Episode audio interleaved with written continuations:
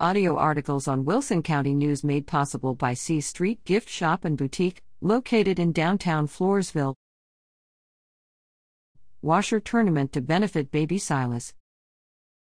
Set your sights and pitch for a good cause at a washer tournament to benefit baby Silas Pope on Saturday, June 19th, during Wilson County Trade Days and Farmers Market at Helton Nature Park.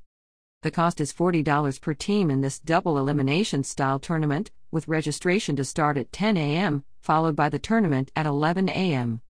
Helton Nature Park is located at 15,662 FM 775, north of Floresville.